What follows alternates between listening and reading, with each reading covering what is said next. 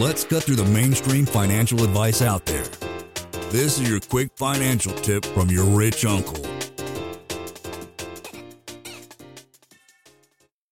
Down payment amount 20 25% what is your take on which to go with? It's a personal preference but the way i look at it is there's a lot of people that are starting out and they want to grow their portfolio as quickly as possible. You're going to get a better rate with the 25% i personally go with the 25% but let's just say let's reference the individual you described a moment ago. Guy has a bunch of money makes $400000 a year. There's a strong chance that he's got quite a bit of money in the bank that doing the 25% is not going to faze him whatsoever. But then again there's there's other individuals that are, you know, they may have a hundred thousand, they want to build, you know, three, four properties up really quick. They may want to spread that out to 20% down. Okay. And I ask them that question. I mean, we can get a better rate, but could you take that 5% and go get another property? Would that make more sense for you? But the, the down payment requirements right now are 20% for single families all the way up to 10 and the two to four units, duplex to fourplex is 25% down.